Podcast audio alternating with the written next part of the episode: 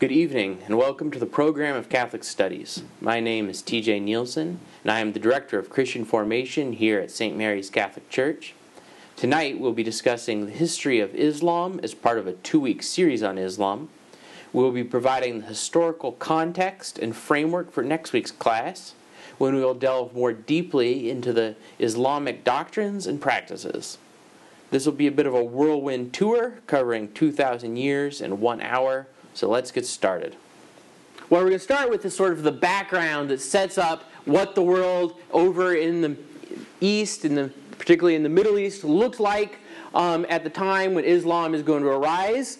And so, to give the most important feature of the background, that back in the ancient world, and starting around 68 BC, the time of Julius Caesar, all the way until the 6th century up through the 500s, the premier militaristic rivalry in the world was that between the Roman Empire and the Persian Empire, who the Persian Empire, who they didn't usually refer to them as the Persians, but they were essentially the Persian Empire, that for the first 225 years of this, actually until around 224 AD, they were referred to as the Parthian Empire because the Parthian family that ruled them. And then after that, for the next several hundred years, they're going to be referred to as the Sassanid Empire because that's just the new family that takes over.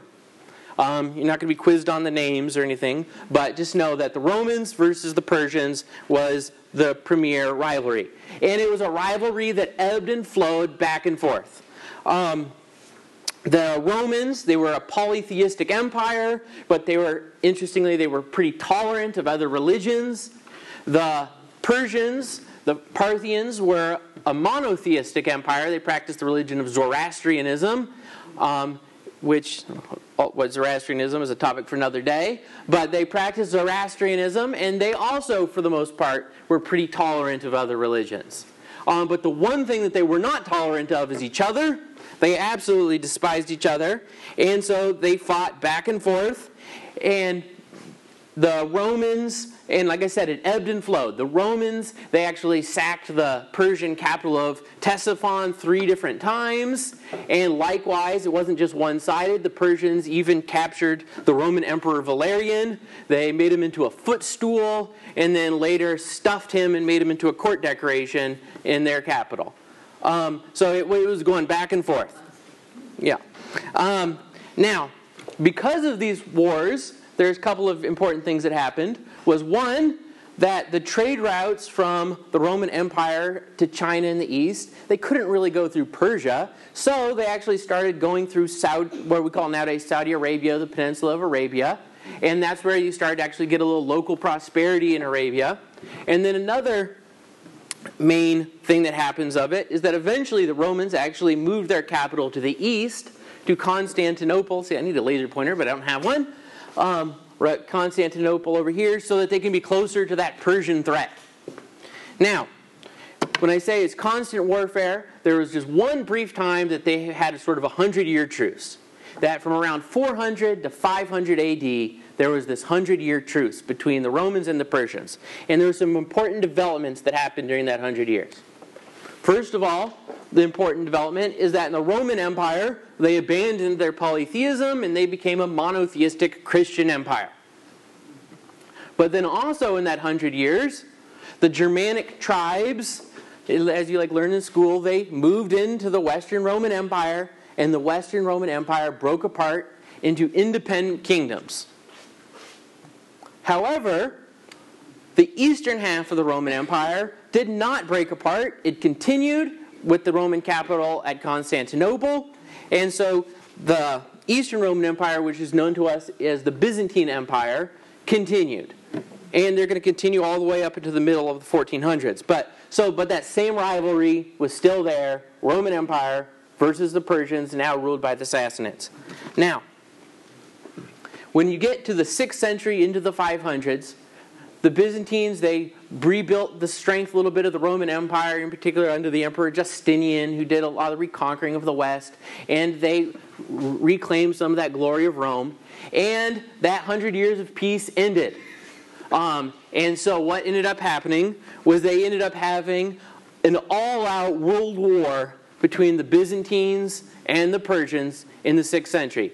Now, when I say all out world war, that back at this time, if you want to look at the most populated places in the entire world, it was actually Egypt and modern day Turkey were the two most populated places in the world. Like this was the center of culture, this was the center of the Christian world that Europe just did not have was was basically the rural um, farmland. There was not the great cities, like all of the great cities were in the east. And so you had this huge world war that absolutely decimated both empires. The Sassanids went all the way and laid siege to Constantinople, and then in a brilliant move, the Byzantine emperor actually sailed his entire army over the Black Sea and came down and destroyed the Persian capital. And so both empires were in ruins by the time the war was over. And to make matters worse, the Black Plague, which people usually disassociate with the Middle Ages, struck as well and killed a third of the entire population. Now, so that's going to be important that neither of these empires are going to be fit to hold off invaders at this time. And then the other big thing was when I said that the Byzantines were monotheistic, and so were the Sassanids, that before they had been, both been rather tolerant of other religions, by this time they've abandoned that toleration of other religions. And the reason for that is, is they were both multinational empires. And it was their religion that bound them together. So it was the Christian religion that bound the Byzantine Empire together. And so, when you, for instance, you think of the history of the early church, there was heresies that abounded left and right. Um, and so, as the church was defining doctrine and they were dealing with all these heresies, one of the things I'm going to lose track of my notes and then I won't be able to find it if I let myself do that. One of the things that they did was when there was a heresy eh, that was condemned, they would end up exiling those heretics. So, for instance, two of the big heresies, one was called Gnosticism, which denied that the physical world um, was good, and so they one of the things they denied was they said that Jesus he couldn't have really died on the cross because that would have been an evil thing. And then there's a other heresy, um, the Monophysites, who argued that Christ had only one nature, he wasn't both human and divine. So these are two big heresies, and what would they do with the heretics? When they were condemned, they would exile them. And where would they exile them to? Arabia. So that Arabia was just sort of this melting pot of heresies um, that was, that, if you will, that hanging out in the desert. Now, um, yeah, one last thing uh, that, about it though was there's also these two tribes that were important called the Ghassanids and the Lakhmids. Now, the Ghassanids were a client state of the Byzantines that were always fighting on their side, and the Lakhmids were likewise a client state of the Sassanids and fighting on their side. Now, both of them, however, were heretics. They were both Monophysites, and and I say Monophysite Christians, so the Byzantines didn't like the Ghassanids because they were heretics, and the Sassanids didn't like them because they were heretics, but they're, they're heretic Christians, and they're, that's too close to Christianity, so they didn't like them either. So, in an act of suicidal politics, um, they are each going to destroy their own client state because they're heretics. So the Byzantines went in and destroyed the, the Ghassanids and the Persians, the Lakhmids. Now, this is important because each of them served as a buffer from the Arabs that the Roman Empire had never been able to conquer. Um, and the, the, both of these states of the Ghassanids and the Lakhmids, they were these fast-moving desert armies as opposed to the slow um, infantry, heavy infantry of the Persians and the Byzantines. And so, like I said, they were able to act as a buffer. And when they are destroyed in this suicidal politics, they're going to leave themselves open to these fast-moving, mobile um, armies of the Arab peoples. Now, moving on. That, so anyway, so that's the what the world looked like at the beginning of the 7th century, and when the Arab armies, which we'll talk about in a minute, are going to start invading.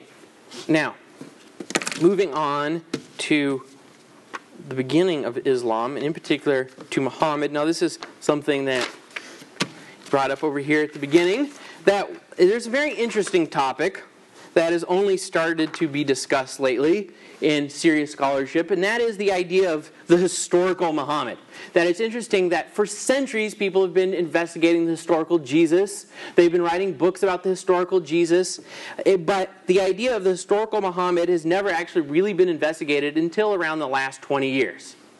Um, now, the interesting thing is that while there is are large amounts of historical proof for the person of Jesus, there is actually absolutely zero historical evidence for the person of Muhammad.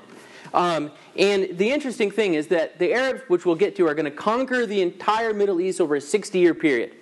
And one would expect, naturally, as they're conquering the Byzantine and the Persian empires, that there would be some record or some reference somewhere of the person of Muhammad, whether the um, Muslims, the Quran, or even Islam, like you would expect. So you'd expect hey, a record of like the Byzantines themselves saying, "Hey, the Muslims are attacking, the followers of Muhammad are attacking." Something about the Quran, but there is no reference of any of those over a 60-year period.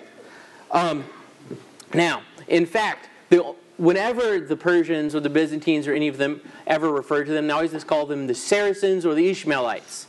And they didn't even call themselves the Muslims, which is an interesting thing during that period. Now, um, and so you have to start to ask, well, why over the 60 year period would there be no reference to Muhammad, the followers of Muhammad? And I would say that maybe it's because Muhammad wasn't invented yet. And the reason, and let me, we'll get into this, that um, in fact, the word Muhammad never actually appears in any record until around 60 years after his supposed death during the reign of the uh, we'll get into a family called the Umayyads, but the fifth Umayyad caliph, like leader of Islam, a guy named Muhammad al-Malik. And the first one is used, the word Muhammad just literally it's a, was an honorary title. It means the praised one. So actually the very first recorded use of Muhammad, it's actually an Arab coin. And on one half it, side it says Muhammad, and then on the other side it has a picture of al-Malik. And then the other place that it was used in 60 years later is during also the reign of Al-Malik. He built the famous Dome of the Rock, that mosque that's on the Temple Mount Jerusalem, the big blue one you can see. And on the top, there is these inscriptions from the newly created Quran, which was put together under the reign of Al-Malik. And it, and it uses the word Muhammad actually referring to Jesus. Um, now, which is kind of strange one would think. And anyway, so, um, and like I said, supposedly according to Islamic tradition, they say that the third Caliph Uthman is the one who put together the Quran, but scholars all agree that it was actually Al Malik that did it, and he even claimed in writing, he said, said that he put together the Quran. Um, now, one of the things that's most interesting is that as far as biographical material, um, about Muhammad, it doesn't even appear for another 90 years after Al Malik. So, and so, the, Muhammad, like I said, was used as an honorary title, but the idea of him actually being an individual doesn't appear until 150 years after his supposed death, when the first biographies were written about Muhammad. Um, now, the interesting thing is that these biographies, which we'll get into next week, that Muslims themselves argue relentlessly over which are the true ones, which ones aren't, and that there are written by dozens of different sources, at least 100, but starting 150 years later, and they wrote so much about the supposed life of this guy Muhammad that they actually you could account for every single day of his entire life if he really did exist. Now, the interesting thing about that though if them writing for every single day of his entire life, is that at the time of Muhammad, the Arabs, actually till this day, they still use a lunar calendar instead of a solar calendar like us, and their calendar is 11 days shorter. So this is why, like one year you'll at Ramadan, the month of Ramadan will be like the time of Christmas, and the post office will have their stamps of like Happy Hanukkah, Ramadan, and Christmas. And then the next year it doesn't work, and they have to put the stamps away in hopes of it, the cycle coming around again. That so but back at the time of Muhammad, they had in the calendar a leap month to make up for this. Now, what happened though is right after the supposed time of Muhammad, they abolished the leap month. So, by the time you get to his biographies being written 150 years after his supposed life, they didn't have the leap month, and they hadn't had it for a while. So when they his, wrote his biographies, they forgot that the leap month had been present. So you have this month of every year where they just have no record of Muhammad doing anything, kind of like he hibernated. Um, so, so what does this all mean? That the interest. So what scholars have started to realize is that the idea that Islam was actually probably made up once they start to make an empire, when they saw that the empire of the Byzantines, they used Christianity to hold their empire together. The Persians used Zoroastrian to hold their empire together. That most of the Muslims, had, the Arabs that had come out of Arabia, they were this mix of this Monophysite, Gnostic heresies. And so the idea is that under the Caliph al Malik, they decided to make this new religion of Islam. And uh, that was and you can see this is why Islam contains so many loose plagiarisms of Christianity as well as other elements from the different heresies. So they built empire first and then the religion to uphold it. And then later on, around 150 years later, they, the figure of Muhammad was invented, modeled actually after Al Malik, whose life is suspiciously almost exactly like that of Muhammad. Let's, that if you look at his biography and Muhammad's, they go almost identical. And then they cast him into the past to try to give some historical credence, but it's not like there was the internet or anything back then. Um, and but if you think about it, if you were going to invent a religion for political purposes, it would look an awful lot like Islam, um, including with jihad, the idea of brutal conquest and submission, avoiding tricky theological questions that cause division. Um, and, and has especially done so in the Byzantine Empire. This is, if, this is why we'll get into next week how Islam doesn't have any real theology, just rules to follow. Um, but then the idea also of just combining this with a simple legal system, a simple tax system, and a government or simple government organization of martial law, and you, you sort of design that together and you have a cocktail for success. Now, however, if Muhammad might this, we'll get to this in a second, sorry. If Muhammad might never have actually existed, because right now we're going to turn and go through the life of Muhammad, um, why are we going to bother doing that? And so, it, like I said, if Muhammad never existed, might not have existed, and Islam might have just been made up completely different than the narrative that I'm sure you all learned in your young days when you were at madrasa, um, that why are we going to turn and go through the life of Muhammad? And the reason is that Muslims believe he existed, and the Quran states that Muhammad is the supreme example of conduct to be imitated. So, if you want to know the supreme example that Muslims are supposed to imitate, it would be the life of Muhammad, who they believe existed. So, that's why we're going to go through and actually look at the, the record of his life, um, or how it's recorded. Now, a little background of his life that he was from the city of Mecca you can see down there in the Arabian Peninsula, which was ruled by a tribe called the Quraysh tribe. His mother was actually from Medina. Once again, just like Al Malik, but we won't go into pointing out how all these things are true of Al Malik. Um, and the Quraysh had only recently taken over Mecca. They were sort of newcomers. And they were in the middle of consolidating their power when he was born and recorded they, the supposed date is 570 AD. And one of the big things that they had was that Mecca was on the trade route, so there was lots of cross pollination of heresy, that heretical melting pot was right in Mecca. And the big thing that they had there also was the, Kaaba. There, there's the big black um, cube. They have this black meteorite inside, but they also used to keep all of their little pagan idols inside for their various gods and jinns. And the chief of chief masculine god of theirs, they called Allah.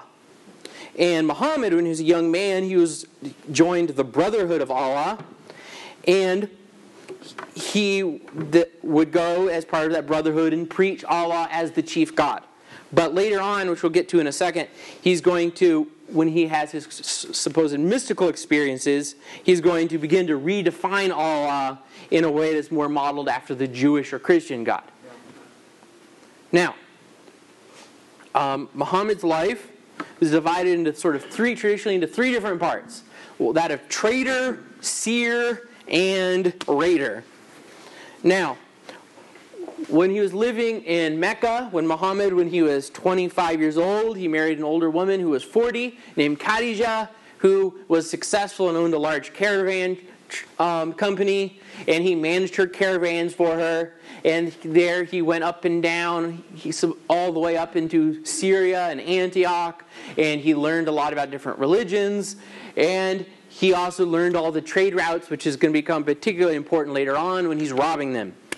Now, um, then what happened in around 612 or 614? Supposedly he began receiving visions from the archangel Gabriel, whereby God was giving him a new revelation. Now, this is important that Christianity is the only religion in the entire world that involves a public revelation that's not just given to like a secret message given to one person, um, which is true of every other religion in the entire world. So he claims that God, that the angel Gabriel has given him this new revelation, and he started going around and trying to preach it in Mecca amongst his the Quraysh tribe, and the Quraysh would not stand for this. They so they got angry with him, and so in 622 he is forced to flee to his family that lives in Medina in an important event called the, the Hijrah, which is considered by Muslims the beginning of Islam, and this is why actually the Islamic calendar starts in 622. Um, that's why if you ever go visit like Saudi Arabia or something, their years are off because their year zero is 622. And when he flies to Medina. And when he gets to Medina, he's going to sort of change his role into that of and more of an imperial leader following the imperial structure of the Byzantines and the Persians, and he's going to start this merging of the political and the religious, which is going to be a key element of the history of Islam, that the this marriage of politics and religion sort of being one and the same. Like Islam will be a territory and a religion at the same time. And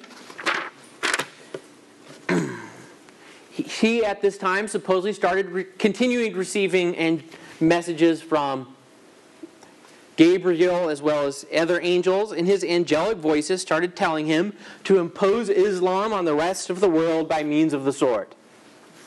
And quote here you go from the Quran, chapter 9, verse 73, when it says, Prophet, make war on the unbelievers and the hypocrites and deal rigorously with them. Hell shall be their home, and evil fate. Now, this effort will be called jihad, which before had only meant an inner struggle for each believer to submit to God's will, but at this time became to mean a holy war against the unbelievers. That's why it's something you'll see in the news. You um, that you see different Muslim apologists will just try to argue, oh, it's just an inner struggle, jihad. But yes, in the beginning that's what it was, but then it quickly changed in the Quran, and something we'll get into next week is that whenever the Quran contradicts itself, it's whatever comes second that wins. Now, now the way that he supported his armies was by raiding those caravans that he had learned so well, and in particular that of the Quraysh tribe. And this is a beginning of an understanding that all things are permissible if they're for the good of Islam. Now, then the biggest story of this is when there was a month, a holy month in the Arab calendar where they weren't supposed to um, kill or to fight. And what had happened is he had sent out his soldiers to go and wait and attack the Quraysh caravans. And anyway, they took a while to find them. And so by the time it, they got they found it, that month had begun, and they weren't supposed to kill. So they decided, well, we're going to do it anyway. So they went and they did it anyway. They killed all of the Quraysh and they stole all the stuff, and they came back. And when they got to Muhammad, Muhammad was upset and said, Hey, you're not supposed to kill during this month. But then he supposedly received new revelation at that moment that said it is worse to persecute Islam than to kill. So meaning that if that their the Quraysh's sin of standing in the way of Islam is a far greater sin of anything that they could be doing. So killing during that month was permiss- permissible. And this is going to be the start of the Islamic idea that we'll get into next week that things like lying, um, etc., are bad unless it's for the good of Islam. Now, um, so anyway, 630, there was the brutal conquest of Mecca. And I should mention that one thing when they would attack these caravans is they would always steal all the stuff of whoever they would attack, and Muhammad would keep for himself one fifth. And the, like I said, 630, they have the brutal conquest of Mecca, where they, he, Muhammad enacted revenge upon the Meccans and slaughtered um, all the leaders that opposed him, including the prisoners. And then he spent the next two years conquering the surrounding towns. And then 632, he died. Now, it's important because the life of Muhammad has placed certain attitudes and assumptions in the, in the Islamic mind historically, which we'll see throughout its history. And one of these is that Allah will grant victory to his people against foes that are superior in numbers and firepower, so, so long as they remain faithful to his commands. Number two, that victories entitle the Muslims to appropriate the possessions of the vanquished as booty. Number three, that the bloody vengeance against one's enemies belongs not solely to Allah, or not solely to the Lord, but also to those who submit to Him on earth. Prisoners taken in battle against Muslims may be put to death at the discretion of Muslim leaders. Those who reject Islam are the quote from the Quran, chapter 98, verse 6, the vilest of creatures and thus deserve no mercy. Anyone who insists or even opposes Muhammad or his people deserves a humiliating death by beheading if possible. This is in accordance with Allah's command from the Quran to quote, smite the necks of the unbelievers from chapter 47, verse 4. Now, um, the, yeah, well, that was supposed to be with this slide, so we can skip this slide. Um, now we move past the heads. All right. Now, hopefully I'm not going too too slow, but I think I'm all right. Now, anyway, after the death of Muhammad, the, there's going to be his successors that are going to lead the Arab armies, um, and the first called caliphs, or in Arabic, khalifa, and the first four called the rightly guided caliphs.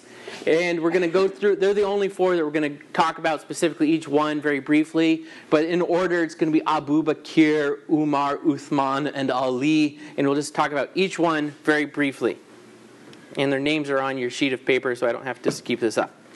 Um, now, they're going to be important because they're going to conquer this entire, the yellow, by the time those first four caliphs are done in a 30 year span. That's how much they're going to have conquered.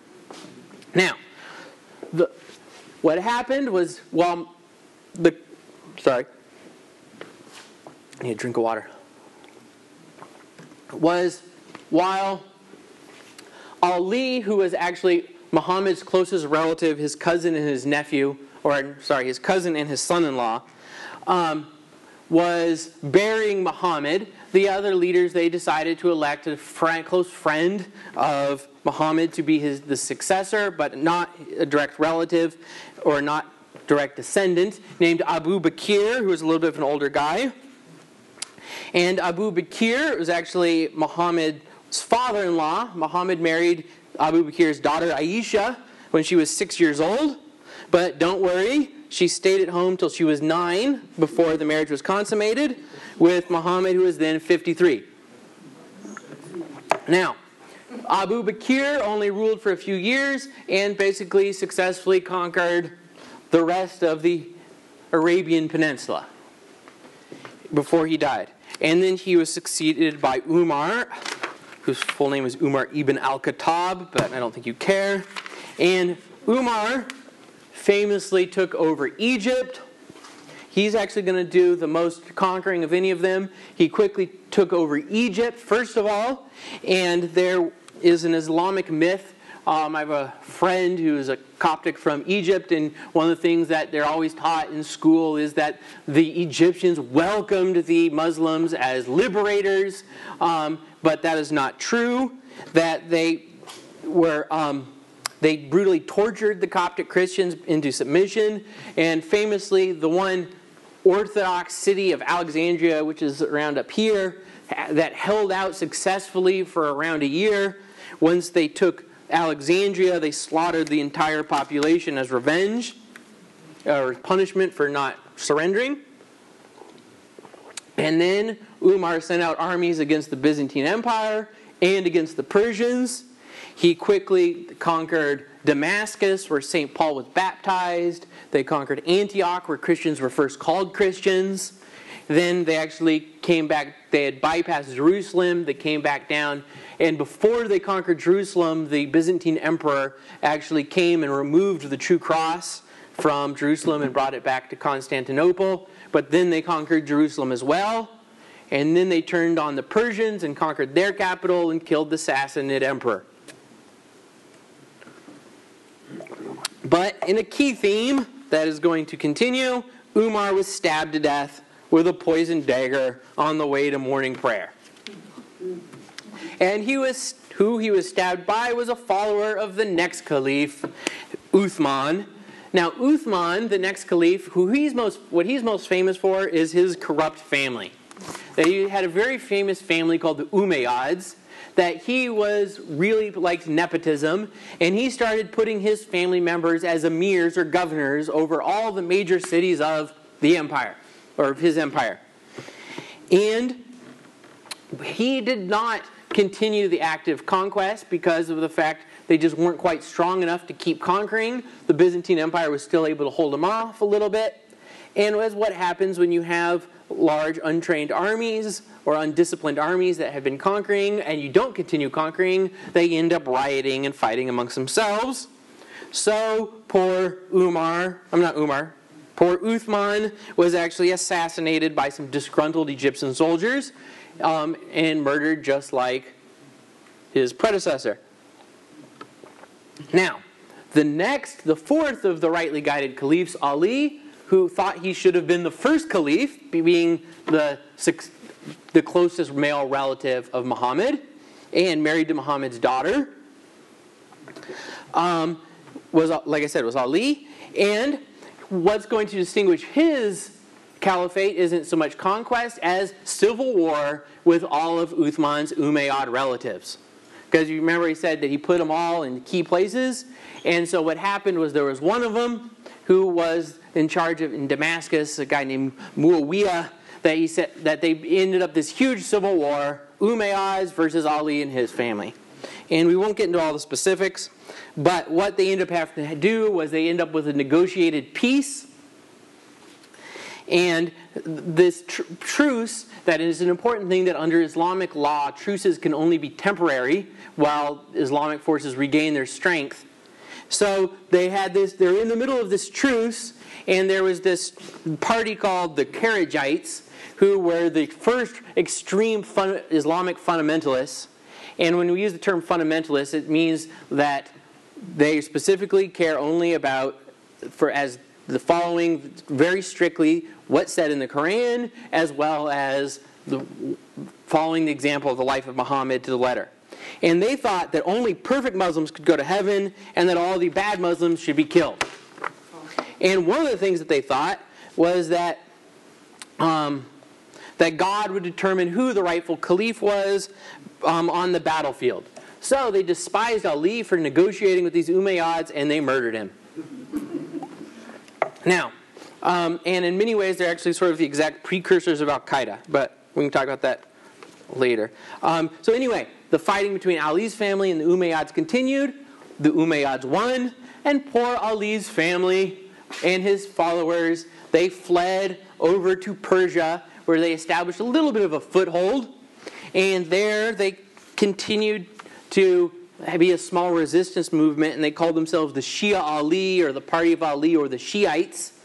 And this is the beginning of the division of Shiites versus Sunnis, because the followers of the Umayyads called themselves the legitimate ones, or the Sunnis. And so we'll talk more about them next week because they did develop some theological differences later on, but at first that was the big difference. What year was that? Um, that was, hold on, 661. Now, um, the next period in Islamic history. I'm going to do more by theme, in that there, this empire is going to last. First, under the Umayyads, is going. Whoops. Hold on. I have to go backwards now. Well, that didn't work.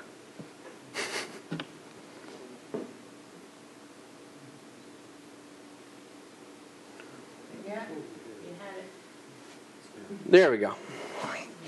All right. Now, this empire is going to last um, actually more or less until 1924. But, um, but, but specifically is going to, first of all, you're going to have the Umayyad family who's going to be in charge for around 100 years. And they're going to spread Islam to its farthest extent. And then you're going to have a new family that's going to be in charge called the Abbasids. And they will technically be in charge all the way until around 1250, though they're only really going to be strongly um, in charge for around 100 years. Then the one key theme that we'll get to is that Islam has this tendency of infighting and factionalism. So after around 100 years, even though the Abbasids are to- technically in charge, is really going to be all these little factions, and there's not going to be much unity amongst them.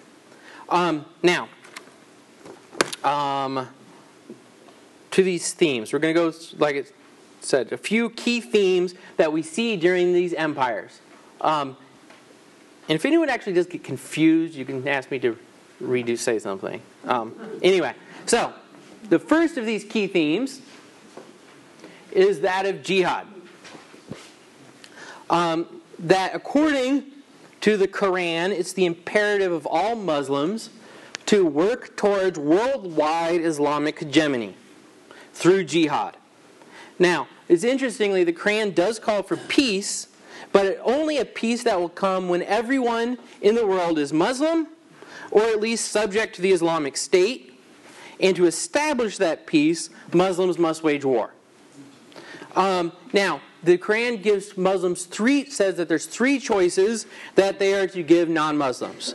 They can accept Islam, they can pay what's called the jizya, or it's a it's a poll tax, which whereby they become second-class citizens called dhimmi, and it's this whole institutionalized structure where it's a very I mean, we'll get more into that next week. This very humiliating thing where they not only have to pay the tax, but they're actually supposed to be slapped while they pay it so that they feel themselves submitted. Um, or the third choice, so become dhimmi, become Muslim, or face war. Those are the three choices that um, unbelievers are given. Now, one really sees this. I mean, this is a theme you'll see throughout the entire history of Islam, but you'll really see this amongst the um, Umayyads in their empire in the 8th century when they conquered all of all the way across North Africa. They went up into Spain. They conquered almost all of Spain. They famously crossed over the Pyrenees and invaded France and actually got all the way up to northern France, where they were stopped in 732 at the Battle of Tours by Charles the Hammer. And but even though they were stopped, they still over the next century they actually invaded France three different times. But you usually don't learn about that. Um, and this is going to continue all the way up until actually the last. We'll get to it. The last armed invasion of Europe in the late 19th or late 17th century. Now, so the spreading of Islam through the sword is through, called jihad is one key theme. Second theme is that the, of the appropriation from other cultures. Now, the Umayyads and the Abbasid empires that they're often in, you read in textbooks, they always talk about like the golden age of Islam and the flourishing of the culture within their empires. And you learn about how they preserved all of these ancient learning from the Greeks. But the amazing thing is, if you think about it, how can a desert people that had no written language within 50 years have an intellectual and cultural renaissance?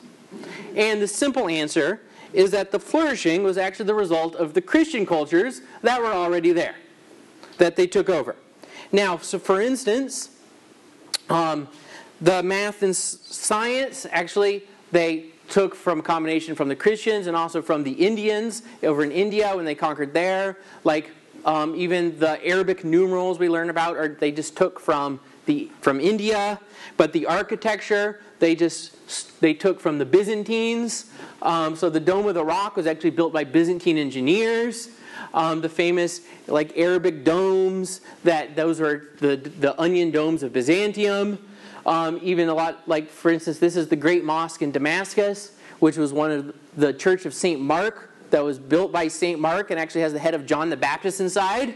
Um, and they, was, they just took it and made it into a mosque. And even the symbol we always think of, the crescent moon and the star, was actually one of the symbols of the Byzantine Empire. Um, and for instance, like, such as even um, when, because the Umayyads, what the things they did was they moved their capital to Damascus, which was the center of Christian learning.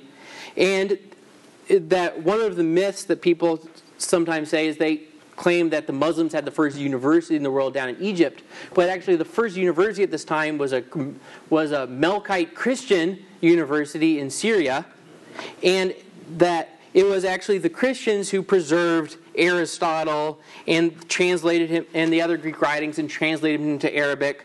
The first Islamic medical treatise was written by a Christian priest and actually translated to Arabic by a Jewish doctor. Um, and when the Abbasids later on, they moved the capital to Baghdad, that those Christians, they didn't, like I said, they didn't disappear. Majority of the population of this empire was Christian. Um, that they continued that influence, and they just uh, then started adopting even more from India and the Persian Empire as well. But they were not, um, they're not coming up with it themselves. Now, tying in with this theme, though, is the third theme, and that is as, and this is a theme of a fundamentalist Islam asserting itself against the sort of heretical modern Islam that had been influenced by these Christian sources. Now, see, because with all of this influence from Christian philosophy that was taking place in the Islamic Empire, that these fundamentalists um, these fundamentalists started seeing that it as a distraction from the purity of Islam, and so they wanted to rid Islam of all these outside influences, and like I said, and restore doctrinal purity based solely on the Quran and these stories about the life of Muhammad called hadiths, which we'll talk more about next week. Um, and so these legalist fundamentalists, what happened during the Abbasid Empire around 800 or so, was they started codifying the life of Muhammad and the sayings of the Quran and making it into a legal code, which they called Sharia. And then they started implementing it within the empire as a reaction against these Christian philosophical influences. And so basically, what they did, they said all this culture is distracting people from being good Muslims, and so they implemented Sharia and they purposely destroyed it themselves. Um, there's a reason why they wiped out their own culture because it was a distraction from Islam. Now, the last theme, and something that's important too, that we'll talk about more later, and we've already talked about a little bit, is that Islam is really successful when it's united under a strong caliphate, under one strong leader, it, historically. And when it succumbs to its natural infighting and factionalism, is when the, it starts to slow down and is not very successful. Now, the amazing thing is that it's not we're not the only ones that are aware of this. Modern Muslims know this, and most people don't realize that the caliphate didn't break up until 1924. And so, like I said, modern, modern Muslims, like all across the spectrum, that one of their main goals is they want to re- reestablish the caliphate. And this is true of everyone from the violent groups like the Taliban, Al Qaeda, the Muslim Brotherhood, um, Hamas. They all that's their goal. But also even non-violent Muslims, the same goal, such as um, the president of Turkey, Tayyip Recep Erdogan. He is very vocally called for the reestablishment of the caliphate. Or another intellectual Muslim leader who's often promoted as a very moderate philosophical fellow named Fethullah Gulen, he has very vocally called for the restoration of the caliphate. And interestingly, they just have different methods of going about it. Like this Gulam fellow, he started a basically a charter, a, a school movement of building Islamic schools around the world to try to educate people to be more Islamic friendly, and including in America a charter school movement, which they just built one on Pelham Road this year across from the library called the Green Charter School.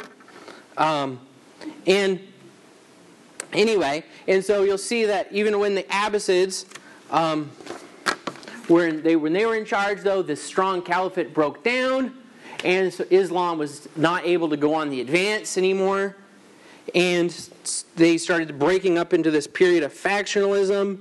And it was during this time, however, that they're going to get Islam's going to get sort of a shot in the arm from fundamentalists that are going to invade and sort of boost up Islam all the way from Mongolia.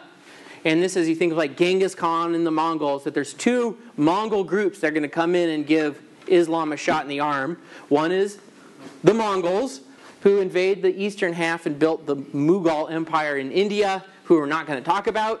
But then there's another group called the Turks, and they came in at this time to around uh, 1000 AD, and they moved in and are going to give, like I said, a little more vigor to Islam so that they're able to continue trying to attack.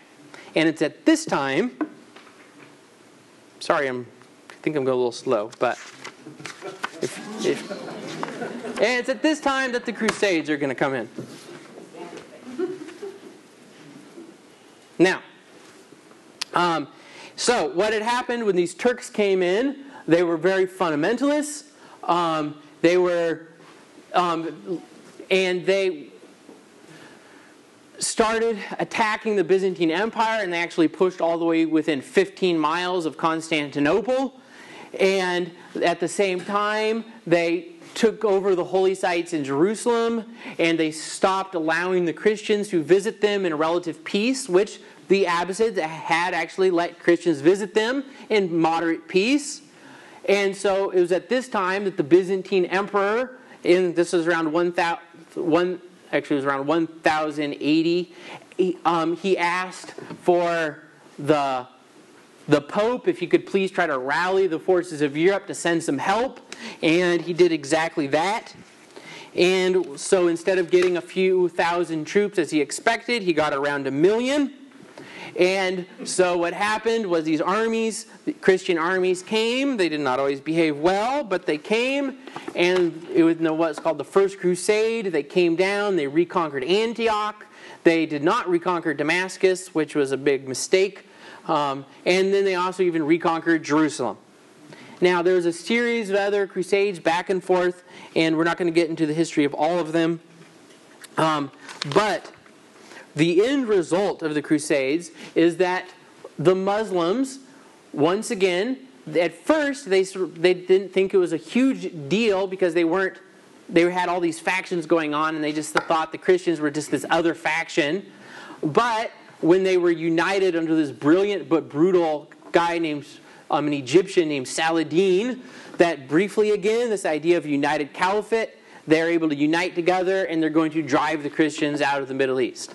Um, we could get into a whole night about the myths of Saladin and how, for some reason, in the West we like to gloss over his history and make him into a hero rather than the brutal massacre he was. But that being said, um, they drive the Christians out of the Middle East. Now, while the Christians are not able to stay there, they, it is the Crusades are important in that they preserve the Byzantine Empire for another 450 years that if the Crusaders hadn't come, Constantinople would have fallen. And if Constantinople would have fallen, the entirety of Europe would have been open for invasion before the Europeans were strong enough to stop it.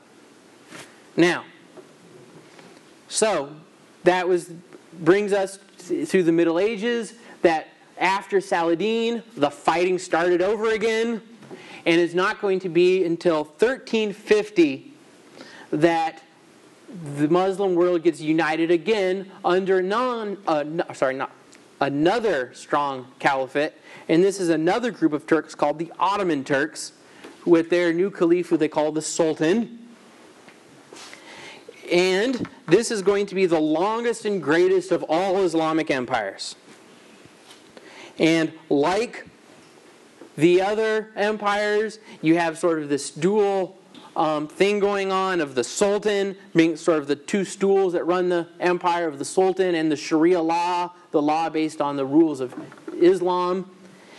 And um, in an interesting note, side note for you, that it was under the Ottomans that they added to Sharia, they added an office called the Mufti.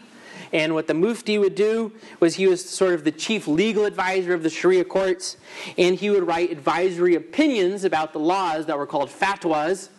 And so, um, and over and they were collected into these law books and over time like nowadays fatwas are still around but nowadays we think of like the ayatollah khomeini when he issued his fatwa against salman rushdie who we think of basically as a religious bounty upon people's heads um, which i expect mine by next week um, that that but but that's just one aspect of what a fatwa actually is now However, like the, like the Umayyads, like the Abbasids, like Muhammad himself, the Ottomans were majorly a jihad empire.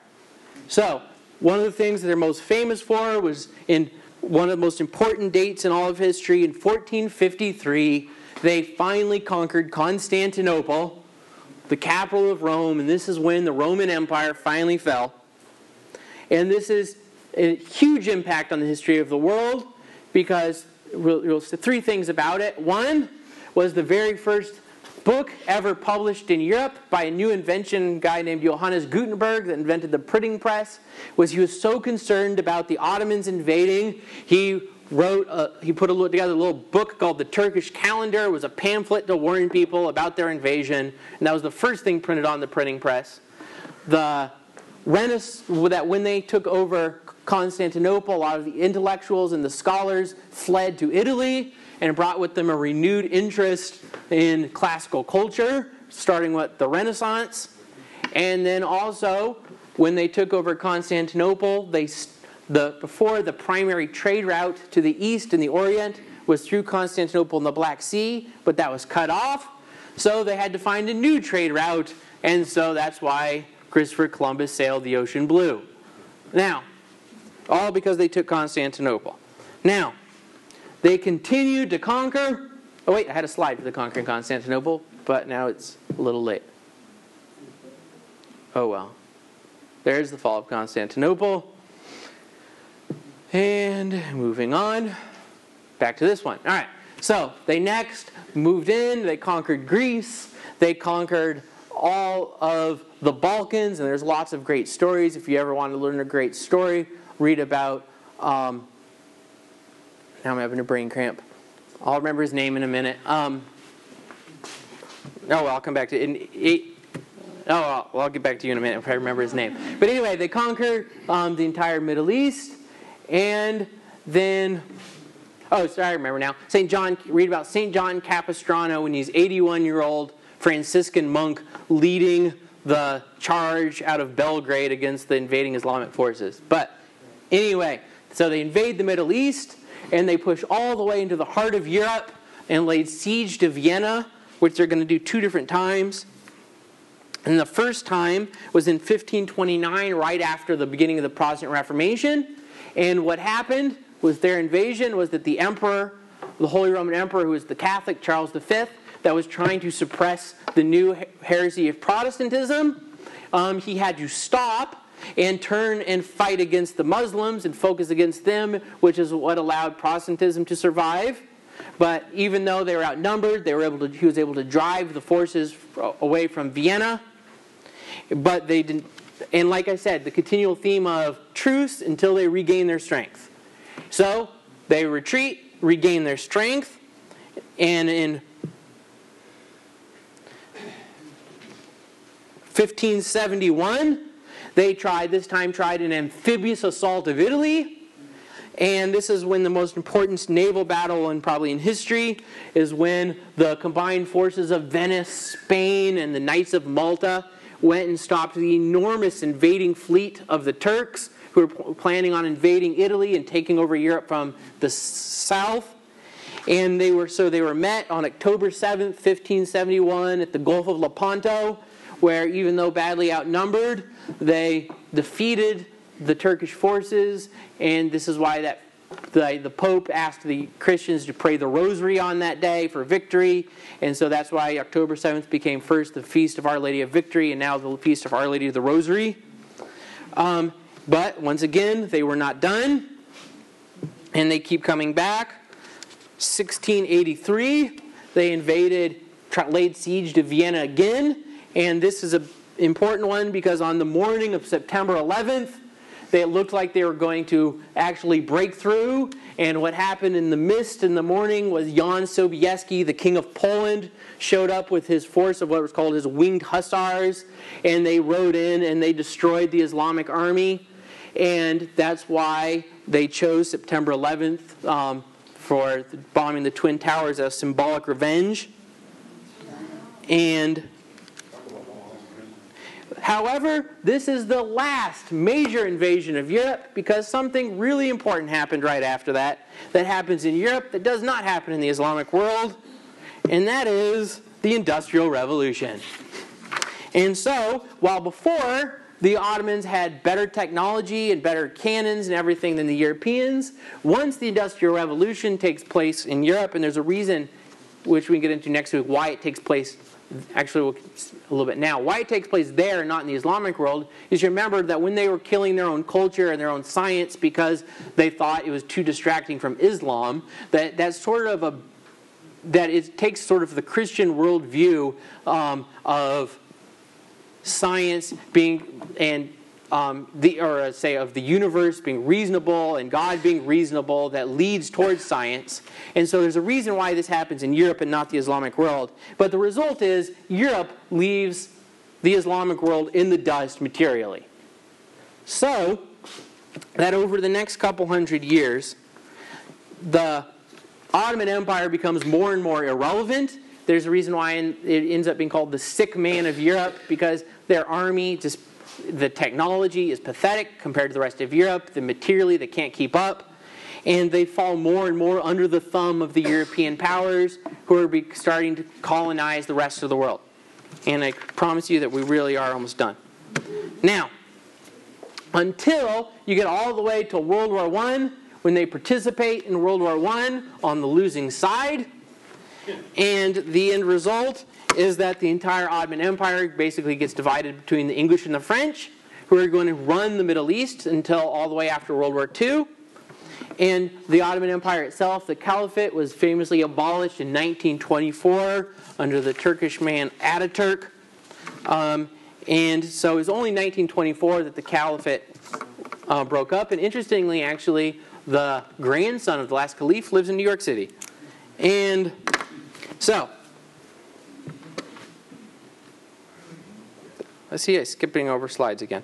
Now, but anyway, so when you don't, so Islam now is not a territory as well as a religion. It was broken up into these all these different states, and you have sort of this um, shattering of reactions of what to do about this, um, and so Islam is still trying to deal with this to this day. And when, like I said, like the European powers, see, basically divided the Middle East between France and Britain, that they brought with it secular European um, government.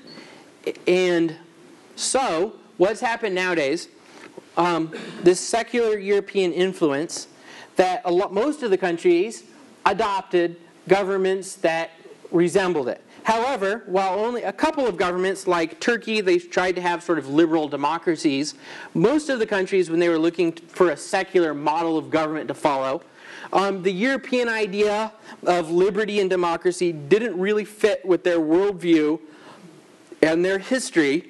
And what fit a lot better was more of a secular Marxist fascist, fascist government. Um, because if you think about it, um, when submission rather than freedom is the norm, that Marxist fascism works a lot better. And so this is why all across the Middle East you ended up with this form of government. In Egypt, first under Anwar Sadat, then under um, yeah, Mubarak. In Syria under Assad, um, Saddam Hussein in Iraq. And and it's interesting that this was sort of the norm across Europe, I mean, the Middle East in like the 1960s, and this will be important next week. And so, for instance, when Vatican II writes about Islam, that there was the Islamic world was very secularized in 1960s. You go to Egypt, you probably would not have seen a single burqa, um, as opposed to, interestingly, in reaction to this Western influence, in the last 40 years, there's been this enormous fundamentalist Islamic revival around the world. So that you, you go to Cairo nowadays, and you certainly see a whole lot of burqas. And this huge revival has been propelled first and foremost by oil money. Um, and oil money, especially in the country of Saudi Arabia, where there was this ultra fundamentalist sect called the Wahhabis that basically run the country. And they have unlimited funds, and they use it to try to proselytize this fundamentalist form of Islam across the world. So interestingly, like the Saudi Arabia, they pay for 90% of all new mosques and madrasas built in the entire world. Um, solely for the sake of proselytizing.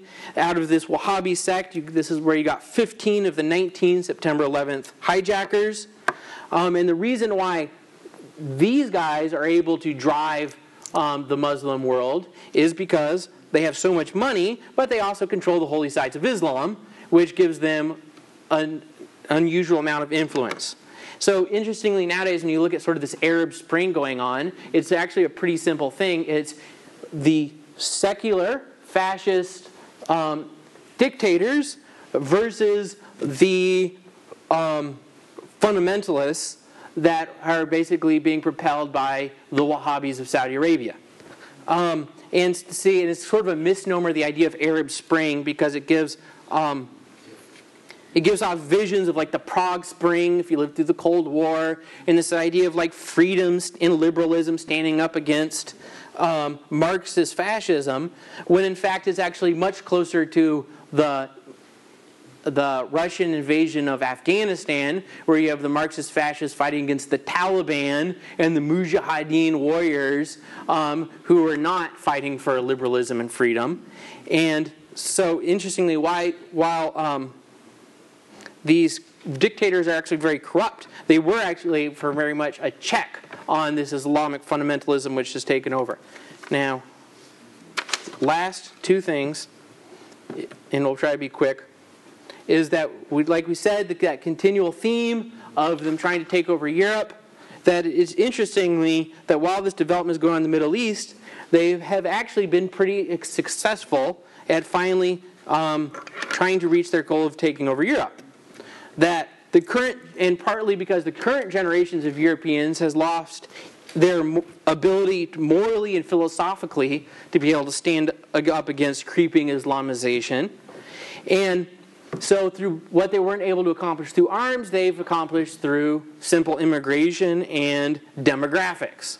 In that the Europeans are literally sterilizing themselves into non existence, while the Muslims are proliferating, since they do believe in large families.